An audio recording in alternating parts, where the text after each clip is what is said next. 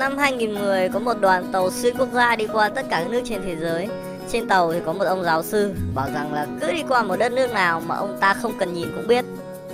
Mọi người thì không tin, bèn bảo ông ta làm thử. Ông ta thò tay ra ngoài cửa sổ đoàn tàu. Ui, ở đây nóng quá, chắc chắn là California, Mỹ rồi.